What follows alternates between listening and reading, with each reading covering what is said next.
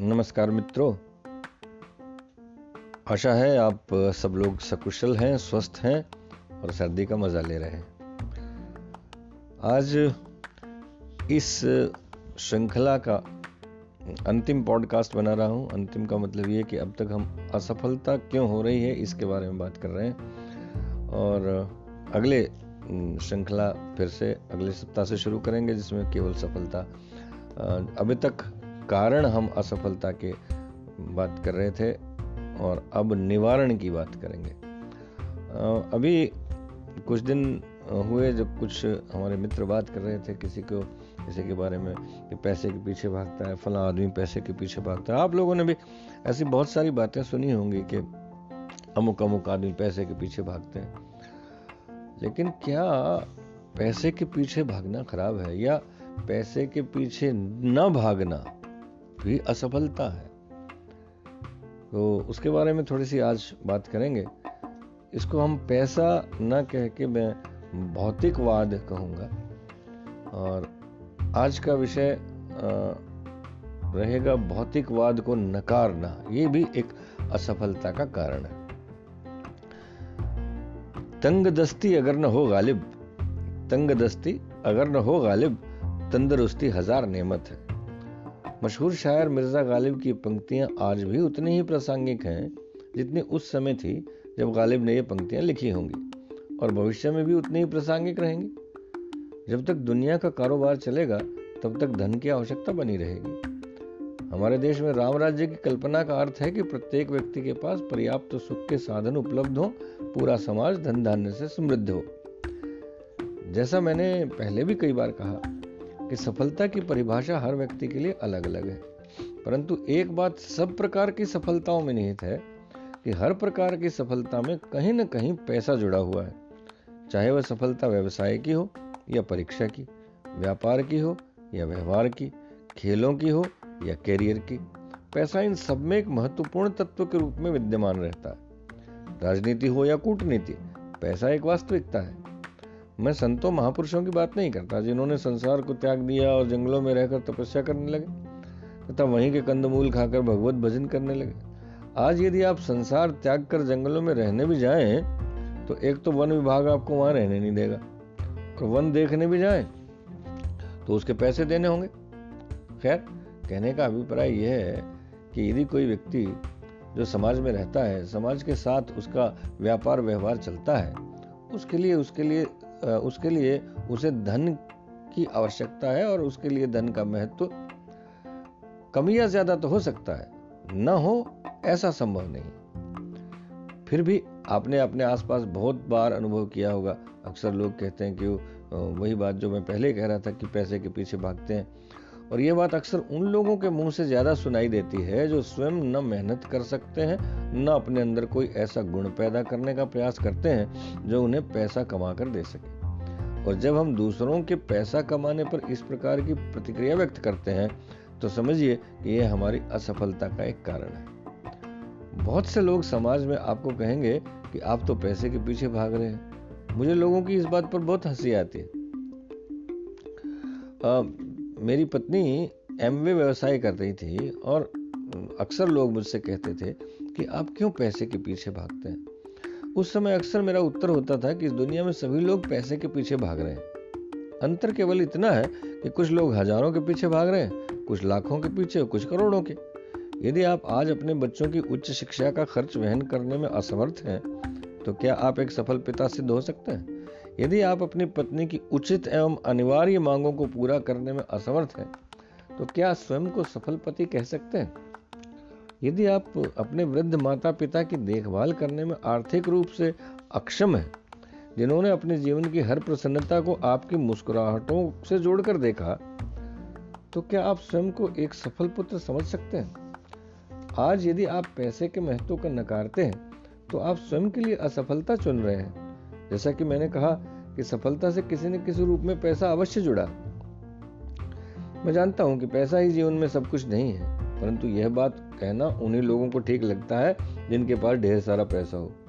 अन्यथा जिन लोगों के पास जीवन की मूल आवश्यकताओं की पूर्ति के लिए भी साधन उपलब्ध नहीं है ना, यदि उनसे पूछा जाए कि पैसे की कीमत क्या है तो आज यदि पैसा जीवन में सब कुछ नहीं है तो निश्चित रूप से बहुत कुछ है। हमारे यहाँ युगों से एक प्रसिद्ध कहावत सुनी जाती है कि गरीब की जोरू सबकी भाभी और अमीर की जोरू सबकी दादी। गरीब व्यक्ति को लोग अपना रिश्तेदार तक बताना पसंद नहीं करते। कवि गिरधर ने लिखा है कि साईं सब संसार में पैसे का व्यवहार और जब लग पैसा गांठ में, तब लग ताको यार। तब लग ताको यार यार संग ही संग ही संग डोल। है पैसा रहे न पास, यार मुख से नहीं बोल। स्वयं को धोखा देने के लिए हम कितनी ही आदर्शवादी बातें करें, परंतु पैसा जीवन की एक महत्वपूर्ण एक ऐसी सच्चाई है जो सबको स्वीकार करनी पड़ती है। इस बात से मैं सहमत हूँ कि पैसा जितना आवश्यक है, उसका माध्यम शुद्ध होना और पवित्र होना भी उतना ही आवश्यक है। अन्यथा गलत ढंग से कमाया गया पैसा केवल बुराइयाँ ही पैदा करता है। उपन्यास सम्राट मुंशी प्रेमचंद जी ने लिखा है कि गलत तरीकों से कमाया गया धन बाढ़ के पानी की तरह होता है जो हम जो एकदम घर में भर जाता है। वह धीरे धीरे निकल भी जाता है परंतु अपने पीछे ढेर सारी बीमारियाँ छोड़ जाता है। इसलिए आवश्यक है कि इसका माध्यम परिश्रम और ईमानदारी ही हो। क्योंकि हम एक, एक जो देखते हैं कि कई बार एकदम जो पैसा आ जाता है तो एकदम आया पैसा कितना खतरनाक हो सकता है। इस विषय में मुझे एक बात याद आ रही है, जो मुझे मेरे एक मित्र ने गोवा में सुनाई थी। एक बार एक नब्बे वर्षीय व्यक्ति था। उसे दिल का दौरा दो बार पड़ चुका था और डॉक्टरों ने कहा था कि यदि इसे तीसरा दौरा पड़ गया तो इसका बचना मुश्किल है। उसके बच्चों ने उसे सलाह दी कि वो घर पर ही आराम करे, कहीं बाहर न जाए। घर पर उसके आराम की पूरी व्यवस्था कर दी गई। उसे फुटबॉल के खेल में बड़ी रुचि थी। फुटबॉल के विश्व कप शुरू होने से पहले एक समाचार पत्र में एक पहेली आई कि यदि आप सही अंदाज़ा लगाएँ कि विश्व कप कौन सा देश जीतेगा तो आपको एक मिलियन अमेरिकी डॉलर दिए जाएँगे, यानी दस लाख अमेरिकी डॉलर दिए जाएँगे। इस वृद्ध व्यक्ति ने, जिसका नाम एल्फ्रेड था, इस प्रतियोगिता के लिए अपनी प्रविष्टि भेज दी। एक महीने बाद, जब विश्व कप समाप्त हुआ तो वही टीम जीत गई, जिसका नाम एल्फ्रेड ने लिखा था। किंतु ऐसे कई लोग थे जिन्होंने सही उत्तर दिया था, अतः फैसला लॉटरी डालकर करना था। वहाँ भी एल्फ्रेड के भाग्य ने उसका साथ दिया और वह प्रथम पुरस्कार, यानी एक मिलियन डॉलर जीत गया। इस बात की खबर आयोजकों ने उसे तार द्वारा भेजी। उसके बच्चों ने तार पाने पर खुशी तो व्यक्त की, किंतु समस्या ये थी कि ये बात एल्फ्रेड को कैसे बताई जाए। उन सबने विचार किया और इस नतीजे पर पहुँचे कि पास के चर्च से एक बूढ़े पादरी को बुला जाए। और धीरे धीरे एल्फ्रेड को यह समाचार इस प्रकार बताए कि उसे दिल का दौरा न पड़े। इस प्रकार सारी स्थिति समझने के बाद पादरी एल्फ्रेड से मिलने आया। पादरी ने एल्फ्रेड से जीवन की क्षण भंगुरता के बारे में बातें की और कहा कि अंतिम समय में मोह माया छोड़ देनी चाहिए। फिर धीरे धीरे पादरी ने पूछा एल्फ्रेड यदि तुम्हें कहीं से एक हज़ार डॉलर मिल जाए तो तुम क्या करोगे? एल्फ्रेड ने कहा, फादर, मैं अपने बच्चों के लिए उपहार खरीदूँगा। फिर पादरी ने पूछा, अगर दस हज़ार डॉलर मिल जाए तो? एल्फ्रेड ने कहा, मैं परिवार के लिए एक अच्छी गाड़ी खरीद दूँगा। पादरी ने कहा, यदि तुम्हें एक लाख डॉलर मिल जाए तो? एल्फ्रेड ने कहा, फादर, मैं कुछ दान धर्म करूँगा और बच्चों के लिए एक बड़ा घर खरीद लूँगा। पादरी ने कहा, यदि तुम्हें कहीं से दस लाख डॉलर मिल जाए तो? एल्फ्रेड ने कहा, फादर, मैं सब चैरिटी के लिए आपको दे दूँगा। और जैसे ही पादरी ने यह सुना, पादरी को दिल का दौरा पड़ गया। और उसकी मृत्यु हो गई। भौतिकवाद को नकारने वाले लोग या तो संत हो सकते हैं, या फिर वे लोग जिन्हें पैसा कमाने में असफलता मिली अभी पिछले कुछ दिनों में मैंने सोचा कि न्यूज़ चैनलों पर आने वाले कितने समाचार पैसे से जुड़े होते हैं। मुझे ये देखकर आश्चर्य हुआ कि एक सप्ताह में मैंने जितने समाचार बुलेटिन देखे, उनमें लगभग हर समाचार में कहीं ना कहीं पैसा जुड़ा था। अंततः मैंने सोचा कि ये समाचार बुलेटिन भी तो पैसे के लिए ही दिए जा रहे हैं। जिन समाचारों की मैं बात कर रहा हूँ, वे शेयर बाज़ार और व्यापार की खबरों के अलावा हैं। एक कार्यक्रम आधे घंटे का इसी विषय पर दिखाया गया कि रातों रात अमीर बनने के लिए कितने लोग अपने गाढ़े पसीने की कमाई को दांव पर लगाकर कितने लोगों का जीवन बर्बाद करते हैं। एक समाचार में था कि भाई भाई के बीच पिता की वसीयत को लेकर झगड़ा हो गया और एक भाई ने दूसरे भाई की हत्या कर दी। एक समाचार आपने भी बहुत पहले सुना होगा, हरियाणा में ही एक महिला ने अपने पति के साथ मिलकर अपने परिवार के सात लोगों की हत्या कर दी, जिसमें एक छोटा बच्चा भी शामिल था। कारण? पैतृक संपत्ति। मेरा कहने का तात्पर्य यह है कि आज जब दुनिया का प्रत्येक व्यक्ति धन कमाना चाहता है तो इसे नकारना अपने आप में अपनी असफलता का डंका पीटना है। एक कहावत आपने भी सुनी होगी कि माया तेरे तीन नाम परसु परसा परसराम। मेरी दादी अक्सर ये कहावत सुनाया करती थी। एक दिन मैंने उनसे पूछा कि इसका मतलब क्या है? तो उन्होंने मुझे बताया कि किसी गाँव में एक गरीब आदमी रहता था। उसे लोग परसु कहकर बुलाते थे। पूरा नाम किसी को मालूम नहीं था। कुछ दिन के बाद उसने किसी व्यक्ति से उधार लेकर गाँव में एक दुकान खोल दी। दुकान अच्छी चलने लगी और चार पैसे उसके हाथ में आ गए। लोग उसे परसू से परसा बनिया कहने लगे। कुछ दिन में अच्छे पैसे इकट्ठे हो गए और उसने शहर में जाकर काम शुरू कर दिया। एक फैक्ट्री खोल दी। अच्छे पैसे उसके हाथ लग गए और लोग उसे सेठ परसराम के नाम से जानने लगे। एक दिन उसे किसी समारोह का मुख्य अतिथि बनाया गया और उसे अपने जीवन के अनुभव सुनाने के लिए कहा गया तो उसने कहा कि मुझे तो आज तक एक ही बात समझ में आई है कि माया तेरे तीन नाम, परसु परसा परसराम कारण यह कि कहीं ना कहीं पैसा सफलता से जुड़ा है। कहते हैं, एक बार एक व्यक्ति गरीबी का जीवन जी रहा था। अचानक उसे कहीं से कुछ धन मिल गया। और धीरे धीरे उस धन से पैसा कमाकर वह अमीर बन गया। एक दिन सुबह वह सैर के लिए गया तो रास्ते में एक पंडित जी मिले। वे बोले, सेठ जी, राम राम। सेठ जी ने कहा, कह दूँगा पंडित जी। थोड़ी दूर जाने पर एक और व्यक्ति मिला। उसने कहा, सेठ जी, नमस्कार। सेठ जी ने कहा, ठीक है भाई, कह दूँगा। एक मौलवी साहब ने उन्हें सलाम कहा और एक पादरी साहब ने, गुड मॉर्निंग।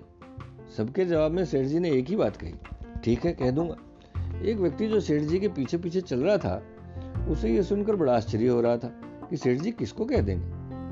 वह व्यक्ति उनके पीछे पीछे उनकी दुकान तक गया। वहाँ जाकर उसने देखा कि सेठ जी ने अपनी तिजोरी के पास जाकर कहा कि आज पंडित जी राम राम कह रहे थे।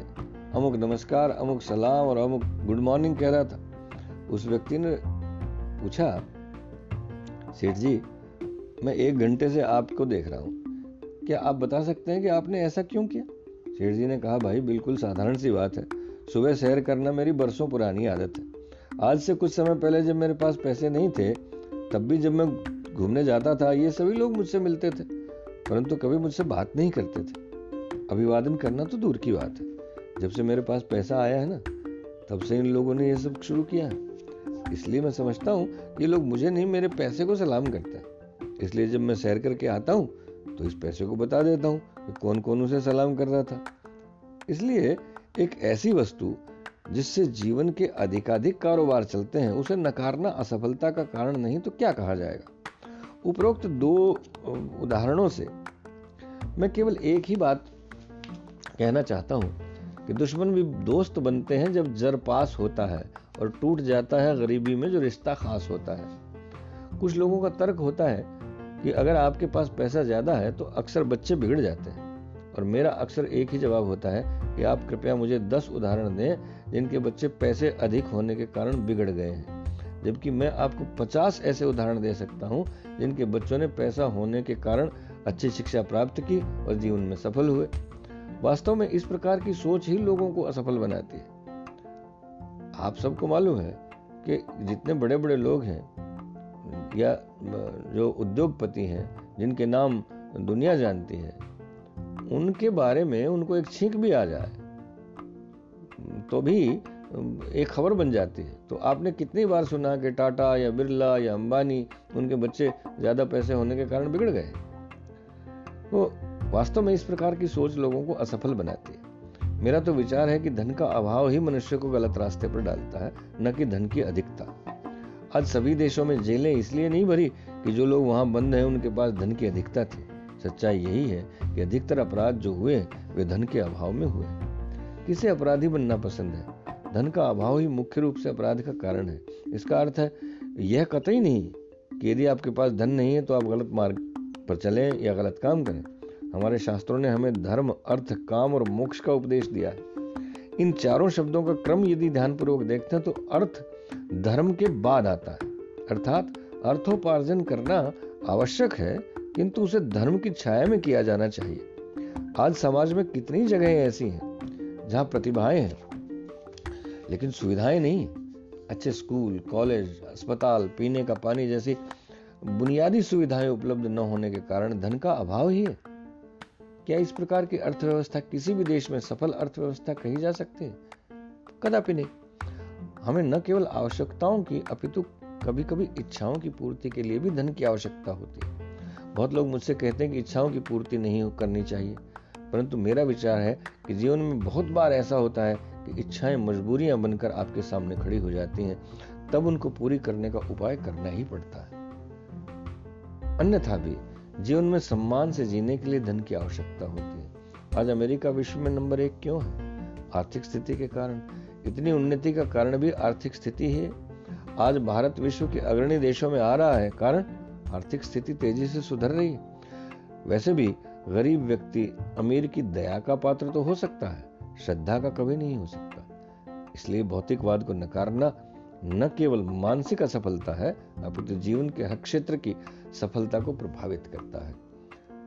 अगला एपिसोड अगली श्रृंखला के साथ, अगले सप्ताह, तब तक आपसे विदा। धन्यवाद। Good night.